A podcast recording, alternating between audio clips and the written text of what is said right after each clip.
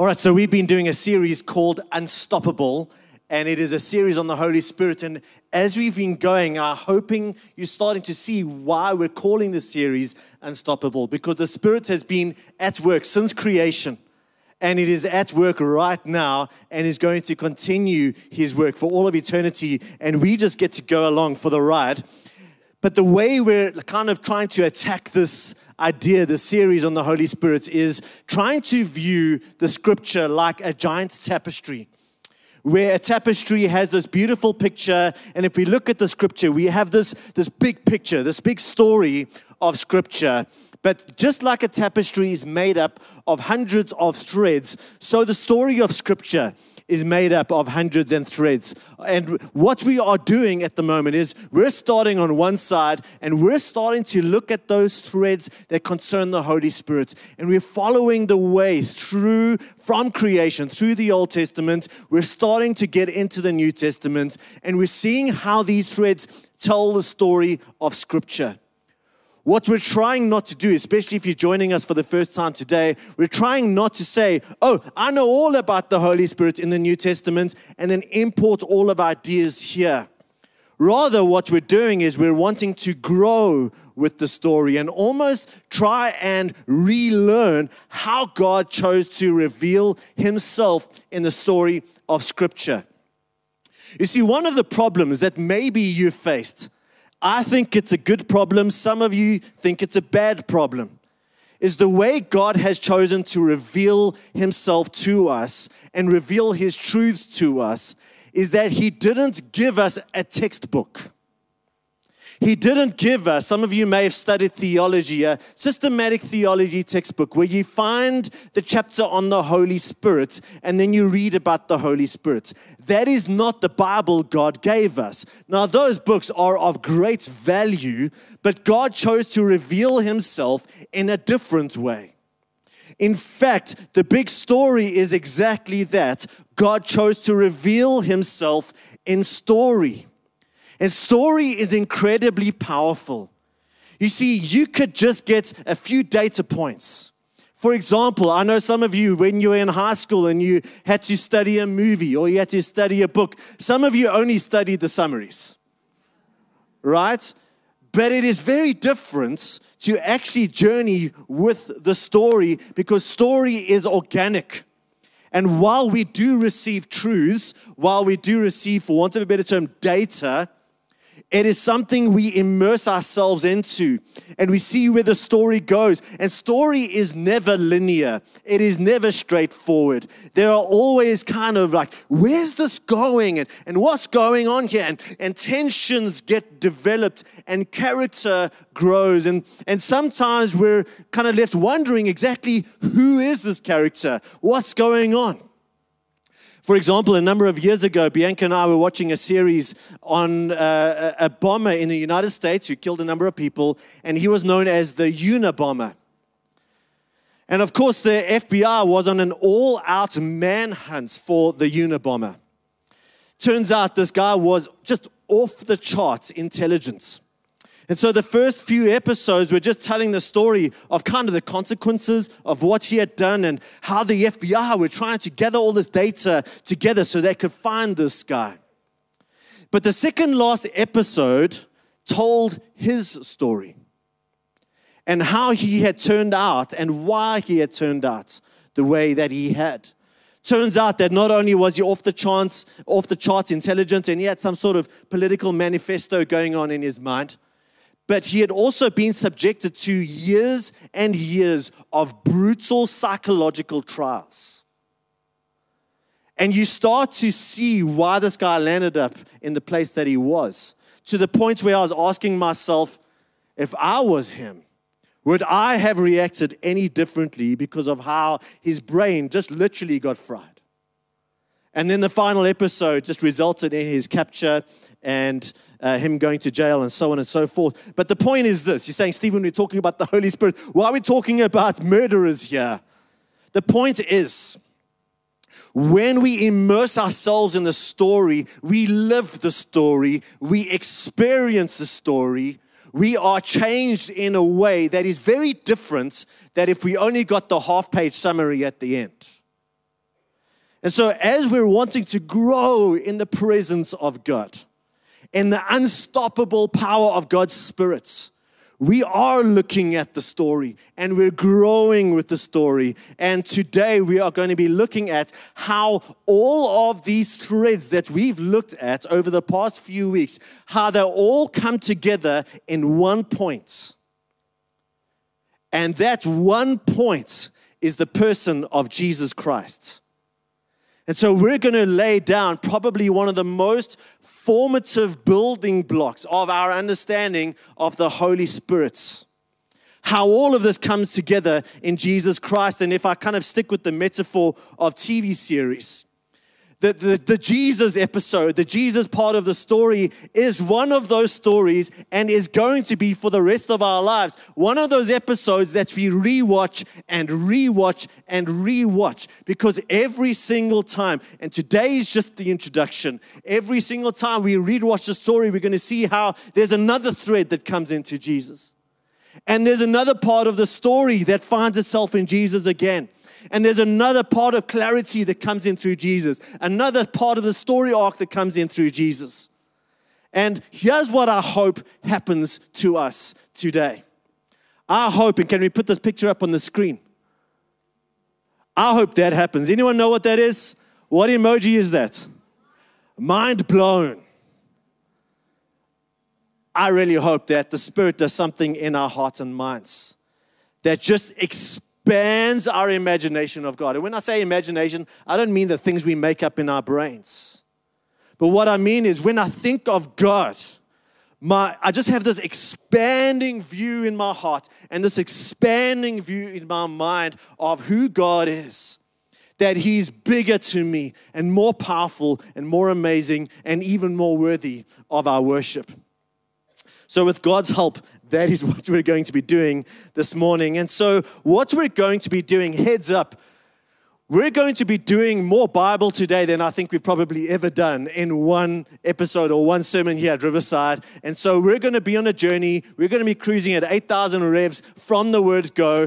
We're going to be just re looking at some of what we've looked at already and showing how it comes to fulfillment in Jesus Christ. All right, are you ready? Buckle your seatbelts. Let's go. So, we're going to start right at the beginning because that's where we started a few weeks ago, reading Genesis 1, verses 1 to 3. In the beginning, God, so we've got this character, God, created the heavens and the earth. And now the earth was formless and empty. Darkness was over the surface of the deep, and the spirits of God, in inverted commas, character number two, the spirits of God was hovering over the waters, and God said, Anyone remember the Hebrew word for spirit? Ruach. All right, ruach, which is a Hebrew word which can be translated as spirit or breath or wind. And so we in our English language kind of lose the connection. But if we create a bit of a Venn diagram out of spirit, wind, and breath, like we did a number of weeks ago, we start to see that the essence of the meaning of this word, it is God's very own life. That is the Ruach of God. And so, as we understand that, we've got this strange thing going on here where we've got two, in inverted commas, characters God and God's Spirit. And yet, as we start to understand how even the language helps us know who this God is. We start to see while God and God's spirits are distinct from each other, in another way, they are the same. And the spirit is the essence of God's life. And so we're starting to enter a story. We're starting to enter some tension. We're starting to enter a bit of a puzzle. The next verse says, And God said, and the rest of Genesis chapter 1 is just how creation unfolded as God spoke. But why do I include these two words? And God said, because when we speak, what do we use to speak? We use our breath. And so, if I had to ask you this question, God speaks, God's Spirit is there hovering over creation. And if creation is this God bringing light and life out of darkness and, and order out of chaos, if I had to ask you this question, who did the creating? God or God's Spirit? And, and I'm hoping you're feeling a bit of tension in that question because it's almost like a, a nonsensical question. Because even if you take all we've learned just in the past few minutes, it's kind of a well, it's, it's yes and yes. Because God and God's Spirit are distinct from one another and yet in a different way are the same. Hold on to that. Now we're going to move to John chapter 1. And John chapter 1 starts off saying, In the beginning. Where have we heard that before? In the beginning, exactly. What John wants you to do is have one Bible open in Genesis chapter 1 and these words open in John chapter 1. And he is retelling the story. But there are going to be some inserts and some changes. But he is very intentionally retelling Genesis chapter 1. So, how does it say it? In the beginning was the Word. And the Word was with God and the Word was God. So once again, we're introduced to this character in inverted commas known as the Word. Turns out it's a no brainer. The Word is Jesus Christ, who, even in John 1 1, is distinct from God and is God. Huh. That sounds familiar, right? Anyway, he was with God in the beginning. Through him, all things were made. Remember the question I asked you earlier. Without him, nothing was made that has been made. In him was life. Where was life in Genesis 1? In God and His Spirit, not saying in Jesus. In Him was life, and that life was the light of all mankind. And the light shines in the darkness. Sound familiar? And the darkness has not overcome it. What we're starting to see is John is trying to communicate to us that Jesus is, on one hand, in the placeholder of the spirits in Genesis 1 and in the placeholder of Yahweh. Stephen, explain that to me. Well, we're still part of the story. We're still growing with the story, but we're starting to recognize that there's some interplay. That just when I think I'm looking at the Father, I realize I'm looking at the spirits. Or when I look at the, the Son, I realize I'm looking at the spirits. And so we've got these three kind of Father, Son, and spirits who are distinct from one another and yet are somehow the same. And Jesus is very much part of the Genesis 1 story. So let's continue going. The next big passage we looked at a few weeks ago is Genesis 2, verses 7. Now remember, spirit and breath are the same idea. Then the Lord God formed a man from the dust of the ground and what? Breathed this is not O2 and CO2. This is his own life coming out of himself to form man. He breathed into his nostrils the breath of life, the very essence of God's own life, and the man became a living being. As I've said a number of times already in this series, what is man but dust plus divine breath? So we've got this picture that because God Himself and God's Spirit is the source of life, now God breathes into the dust and He is animating the dust and creating humanity, thus generating just a beautiful relationship of dependence between us and God's life or God's spirits. Then, a number of weeks after that, we looked at this prophecy in Ezekiel 37, which came centuries later. Just brief historical context Ezekiel is speaking at a time after the nation of Israel was in the promised land, after the nation was formed, after their kings came and went, and after just on repeat for centuries, Israel chose their own way rather than God's way, their own wisdom rather than God's wisdom, their own ability to create rather than God's spirit. And eventually, God gave them what they wanted, which was to remove his spirits and to send his people into exile. And so Ezekiel is now speaking of a future time, but he is speaking to these people who are starting to realize just where they are and why they are there. And Ezekiel 37 gives us this famous prophecy of the valley of dry bones. And this is what we read in verse 5. This is what the sovereign Lord says to these bones I will make breath. It is the word ruach. I will make breath. I will make spirit enter you, and you will come to life. Now, two weeks ago, we drew the connection between this and Genesis 2, verses 7, because they both speak of God breathing his breath, his ruach, into humanity. Genesis 2, verse, verse 7 is humanity 1.0. Ezekiel 37 is humanity 2.0. A rebirth of humanity. All right, a, a, a new humanity, a new man. So, how does this unfold? But before we do that, just briefly, as we think about Genesis 2 7, Ezekiel 37, who's doing the breathing? God. And what is bringing about the animation? God's spirits, God's own life. Now we get to a verse that has its own series of rabbit holes, but we've got a very cryptic verse in John chapter 20, verses 22, where Jesus is with his disciples and he says this, and with that, he breathed on them and said, Receive the Holy Spirit. I know some of you have pondered that verse. What does it mean? How does it relate to Acts 2? Let's just pause on that. Let's just see that what Jesus is doing is very intentional. Jesus is taking Genesis 2, verses 7, but he's putting himself in the position of Yahweh. And he is breathing God's Spirit. And he is, in fact, fulfilling Ezekiel 37 by creating a new humanity and putting the spirits of God into those who would call themselves followers of Jesus Christ.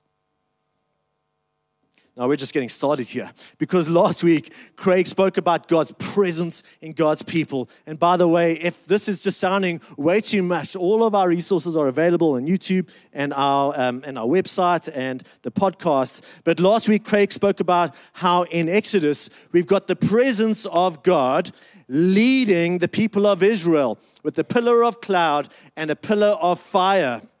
And he also introduced us to another tension, another part of the story that's got us scratching our heads, where sometimes the presence of God is referred to as the angel of the Lord. It's like, who's that? And sometimes this presence of God is referred to as the presence of Yahweh. So once again, we've got this angel of the Lord, the presence of Yahweh with God's people. They are distinct from each other and yet mysteriously seem to be the same being. Then we see in just one of the books that I doubt many of you have memorized many verses from. It's the book of Jude, written by Jesus' brother. And um, it's a single chapter, and Jude is speaking into these uh, churches that were experiencing a bunch of false teachers. And so just understand that. We're not going to go really down there, but listen to Jude chapter 4, sorry, verse 4. There's only one chapter in Jude. For certain individuals whose condemnation was written about long ago have secretly slipped in among you. These are the false teachers. There are ungodly people who pervert the grace of our God into license for immorality and deny. Here's the part I want you to focus on Jesus Christ, our only sovereign and Lord. The only reason why I read the first part is to give you a full sentence. But that last phrase, according to this verse, who is identified as our only sovereign and Lord? Jesus Christ. Jesus is the Lord in verse 4. Now let's read verse 5. The very next verse. Though you already know all this, I want to remind you that the Lord, who is the Lord? Jesus at one time delivered his people out of Egypt. but later destroyed those who did not believe, which in the story of Exodus is the angel of the Lord. Can you see that Jude is placing Jesus in the placeholder, once again, of both the angel and of the Lord and of Yahweh, the presence of God with his people, leading them out of slavery into freedom. And then Craig spoke about the tabernacle the tabernacle being that time of the wanderings as God's people were going through the deserts and heading towards the promised land. But for a number of years, they had to have this temporary structure known as the tabernacle, and it had to be made according to all these uh, prerequisites, and it was beautiful. but it really became the place that housed God's physical, tangible presence in a really mysterious but very real way. And God's presence was there in the tabernacle, once again leading God's people. Go to John chapter 1, verses 14 the Word, we've already known, identified the Word as Jesus. He became flesh and made his dwelling among us. There's something lost in English here. The word dwelling in Greek, which is what it was written in at that time, is literally the word tabernacle. Jesus coming to us in flesh is exactly what God was doing in the tabernacle in the book of Exodus. And in case we miss it, John says, But we have seen his glory, the glory of the one and only Son who came from the Father, full of grace and truth.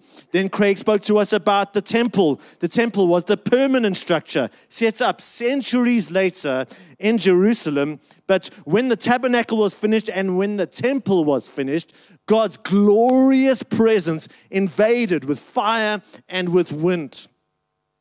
And so the temple was the place where the Israelites would go and offer sacrifices and experience the tangible presence and glorious presence of God.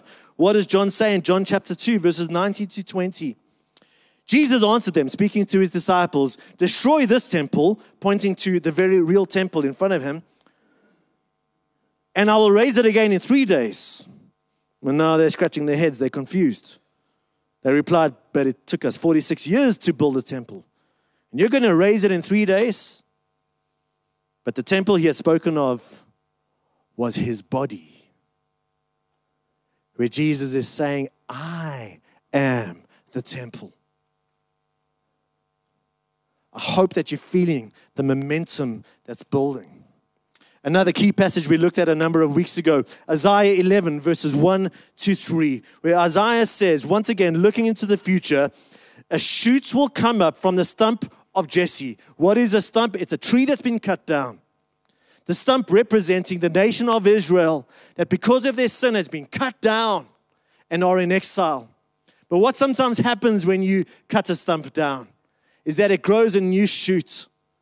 And so Isaiah is predicting that from the line of David, from the line of Jesse, Jesse was David's father, a shoot will come. From his roots, a branch will bear fruit. The spirits of the Lord will rest on him the spirits of wisdom and of understanding, the spirits of counsel and of might, the spirits of the knowledge and fear of the Lord, and he will delight in the fear of the Lord. Just by the way, there are seven descriptors given to the spirits of God in this passage. This is what Revelation refers to as the so called sevenfold spirits of God. But what is Isaiah saying? He's saying, out of this death, out of kind of Israel being in exile and wondering what's going to go on there is going to come someone known as the branch. He's going to come from the line of David, and he is going to become so filled. Just by the way, the number seven in scripture is just this idea of perfection, and it is this idea that's connected with the full, complete presence of God. So, this stump from the line of David is going to be so filled and so saturated with the presence of God in a way that none other has been. So, they're looking forward to this time.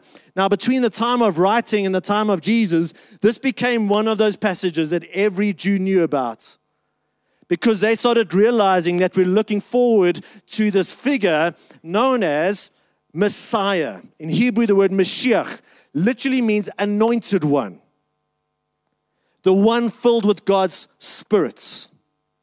This figure, who is the anointed one? Who is the Messiah going to be? Old Testament written in Hebrew, New Testament written in Greek.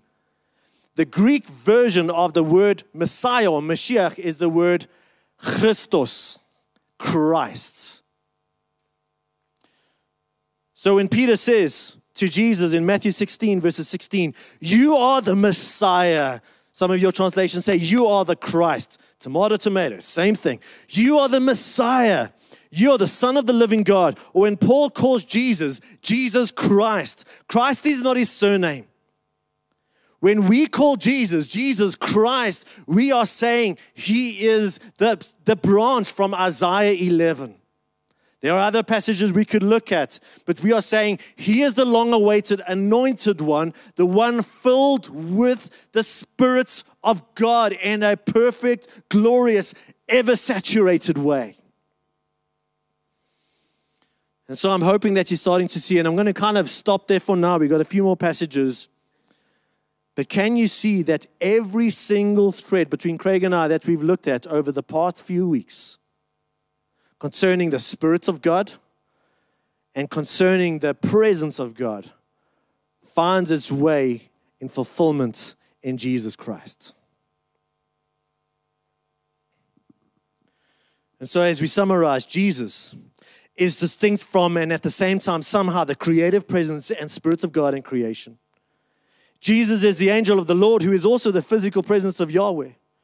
Jesus is the one who breathes the life of Yahweh into his disciples. Jesus is the tabernacle. Jesus is the glorious presence of God in the temple. And Jesus is also the Messiah, the anointed the one, the one who is fully saturated with the perfect, complete, glorious presence and breath of God. And I just hope something in our mind is going.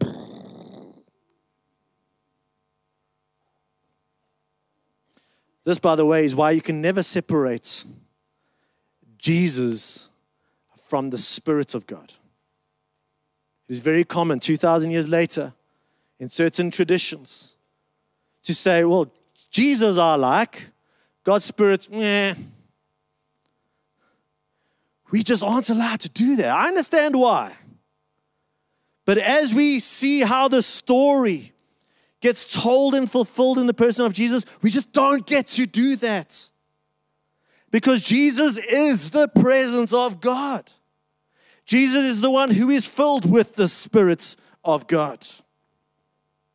And I'm also hoping that you're seeing just why it's been so important for us to go and immerse ourselves into the story and see how the story gets told, including some of these tensions. You know, Yahweh, the Spirit of God, Yahweh, the angel of the Lord. You see, I could show you this final slide, the one before this. And, and that is beautifully and gloriously true. But it is so different if we've been along for the ride and seen the story unfold and just gloriously come together in Jesus Christ. And so there's this beautiful, glorious, mysterious relationship that we're invited to ponder, but even more importantly, we are invited to partake in. This is not just for our minds, this is for our hearts. This is not just for data. This is for us to be brought into the story in an even more glorious and wonderful way. And that's what the final passage for today is about. A passage that we haven't looked at yet. A passage that I am going to read just a, a, number of verses from here. Once again, the prophet Ezekiel speaking to the exiles. Remember, God's presence has left the temple, the temple's been destroyed. He's looking for a future time, and this is what he describes. This is he's having a bit of a, a vision, and in Ezekiel 47, this is the experience of his vision. The man, some sort of angelic figure in his vision, the man brought me back to the entrance to the temple. And I saw water coming out from under the threshold of the temple towards the east, for the temple faced east. The water was coming down from under the south side of the temple, south of the altar. The source of the water is the altar. He then brought me out through the north gates and led me around the outside to the outer gate facing east. And the water was trickling from the south side. So this water is becoming this little stream. As the man went eastward with the measuring line in his hand, he measured off a thousand cubits and then led me through water that was ankle deep. He measured off another thousand cubits and led me through water that was knee deep. He measured off another thousand and led me through water that was up to the waist. And he measured off another thousand, but now it was a river that I could not cross because the water had risen and was deep enough to swim in a river that no one could cross. And so Ezekiel is looking forward to the time where out of the altar of the temple, coming under the threshold of the temple, is this eternal source of life. And in fact, these are the verses I'm not going to read. What unfolds in this vision is that as this river eventually makes its way to the Dead Sea, I've been there, some of you have been there. Literally, nothing can live in the Dead Sea. In this vision, this water makes its way into the Dead Sea and makes the salty sea fresh, bringing life to death. This new life giving Dead Sea becomes a source of life, and there are fishes and, and, and there are uh, food being given to the nations around it. Oh, and by the way, there are these trees on the side of, of this river and of these seas. And these trees are fruitful and they are always in season and their leaf does not wither. Does that sound familiar to anyone at all? So are you with me with this picture? There's this source of life coming out from the heart of the temple, out of the temple, flowing into what is dead, making it alive, and bringing abundant life to all who depend on that water. Hold that in your mind. John chapter 7, finding its fulfillment in Jesus. John 7, verses 37 to 39. On the last and greatest day of the festival, Jesus stood. By the way, this is where he's standing in the temple, Jesus stood and he said in a loud voice, In the temple, let anyone who is thirsty come to me and drink. Oh, is Jesus the water boy? Uh uh-uh. uh Jesus has something very different in mind. Remember, we've already, John has already shown us that Jesus is the tabernacle, Jesus is the temple. Now he's saying, Come to me and drink. Well, what do you mean, Jesus? Verse 38 Whoever believes in me, as scripture has said, Rivers of living water will flow from within them. Well, where did Jesus get that idea from? Ezekiel 47. In other words, if we come to Jesus, we believe in who he is, and we drink from him, we will receive his life giving water. In other words, we will receive his spirit, and we in turn will become a source of life to people around us. And in case you missed it, verse 39, by this he meant the spirits, whom those who believed in him were later to receive. Up to that time, the spirits had not yet been given, since Jesus had not yet been glorified. So here's where it becomes very real to us where we start to realize if we want anything that we've been looking at over the past few weeks, where do we go for that? Where do we go to experience the life of God? The Spirit of God who brings order out of chaos and light and life out of darkness. Where do we go? This, this river in Ezekiel 37 that brings life to death and abundant life to all those who depend on this water. Where do we go? And the answer is Jesus. The answer has always been Jesus. Jesus is the fulfillment of every single metaphor and every single image that we've looked at, every single part of the narrative, everything concerning God's power and presence. Jesus is the one to whom we come, which once again shows us that we can't go, I like Jesus, not his spirits. If we want the life of God, we come to Jesus to drink. Yeah, yeah, but Stephen, I've seen some re- really, really weird things, you know, in the name of the Spirit. Just press pause on that, please. If we just remember, we're, we're growing with the story.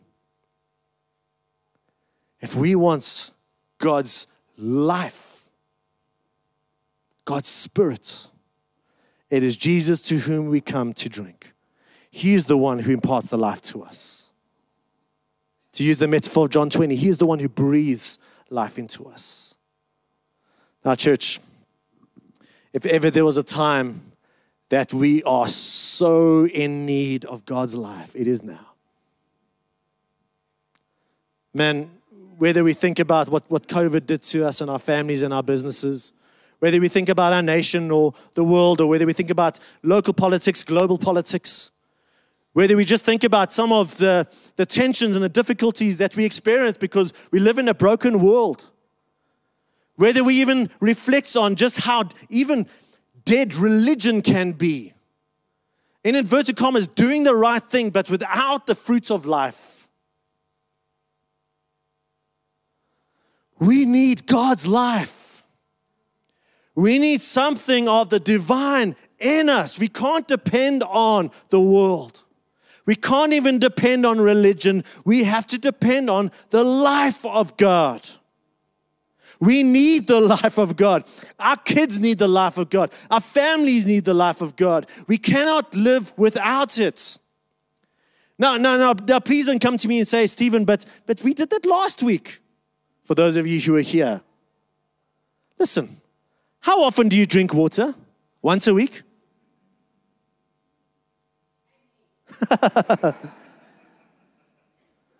some of you, you know, Stephen, I've studied some theology. You know, and I was taught in theology, and now we're jumping ahead into the New Testament. You know, I've learned in theology that when I trust Jesus, I'm sealed with His Spirit and I'm given the spirits of God. And so I'm done. Well, you know what? That is a beautiful, glorious truth. But here's my question Do you depend on the life of God's Spirit in you? Like oxygen, like water, this presence of God that is available to you. Are you experiencing that life? Are you depending on that life? Do you come to Jesus and freely drink of his life? Because that is what today is about. And so I'm going to ask if, Warren, if you can come up on the keys and maybe Dolls on the guitar and maybe Jules and Rob's.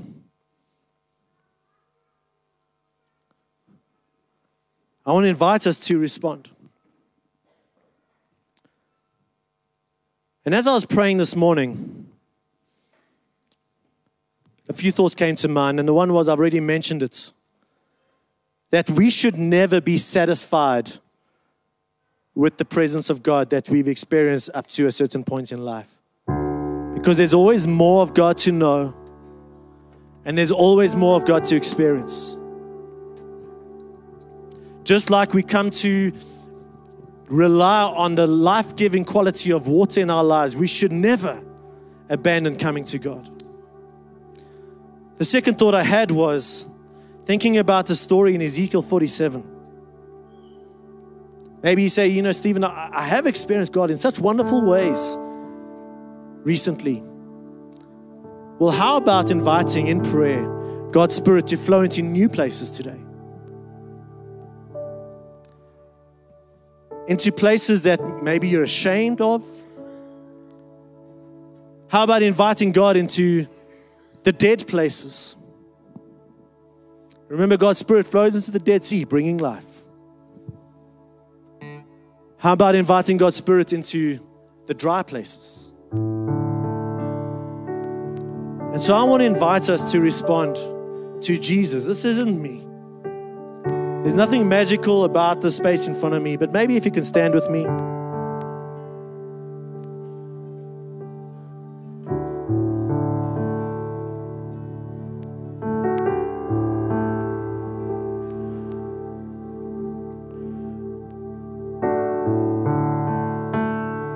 And let's just engage in prayer. Jesus' opening words in John 7 was If anyone is thirsty,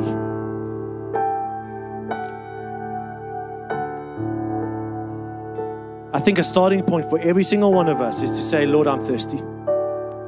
Lord, I've realized that the things of this world don't satisfy. And I've tried. I've tried the joys of this world and the pleasures of this world, and there can be gifts to us. But Lord, I need a greater source of life. I'm thirsty. And maybe you just know it. Just your soul is so barren right now. So, just in your heart, with, with maybe your hands raised up, just as a, a posture of being open towards Jesus. Just acknowledging with absolute desperation and truth, I'm thirsty, God. I'm thirsty. You know, Jesus says, Whoever believes in me.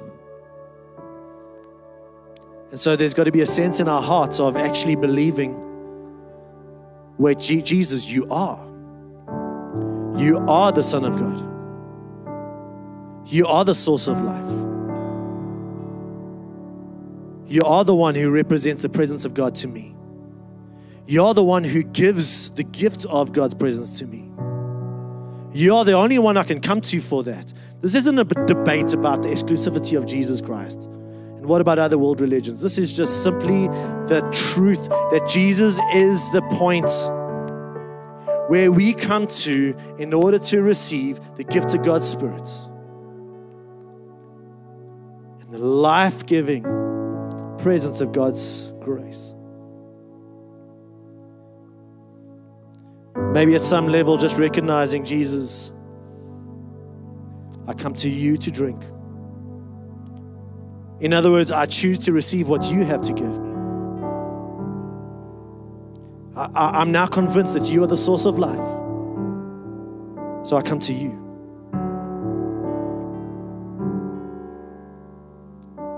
Stephen, what does it mean now to drink? Well, Jesus, I, I want to receive your life. I want to receive what you want to give me. The very life of God. The very essence of your own life, God. The Spirit of God, the power of God.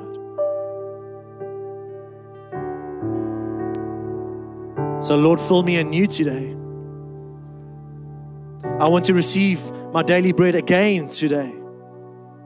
But, Lord, today I want to ask you to go into those dead places and to go into those dry places in my heart and my life.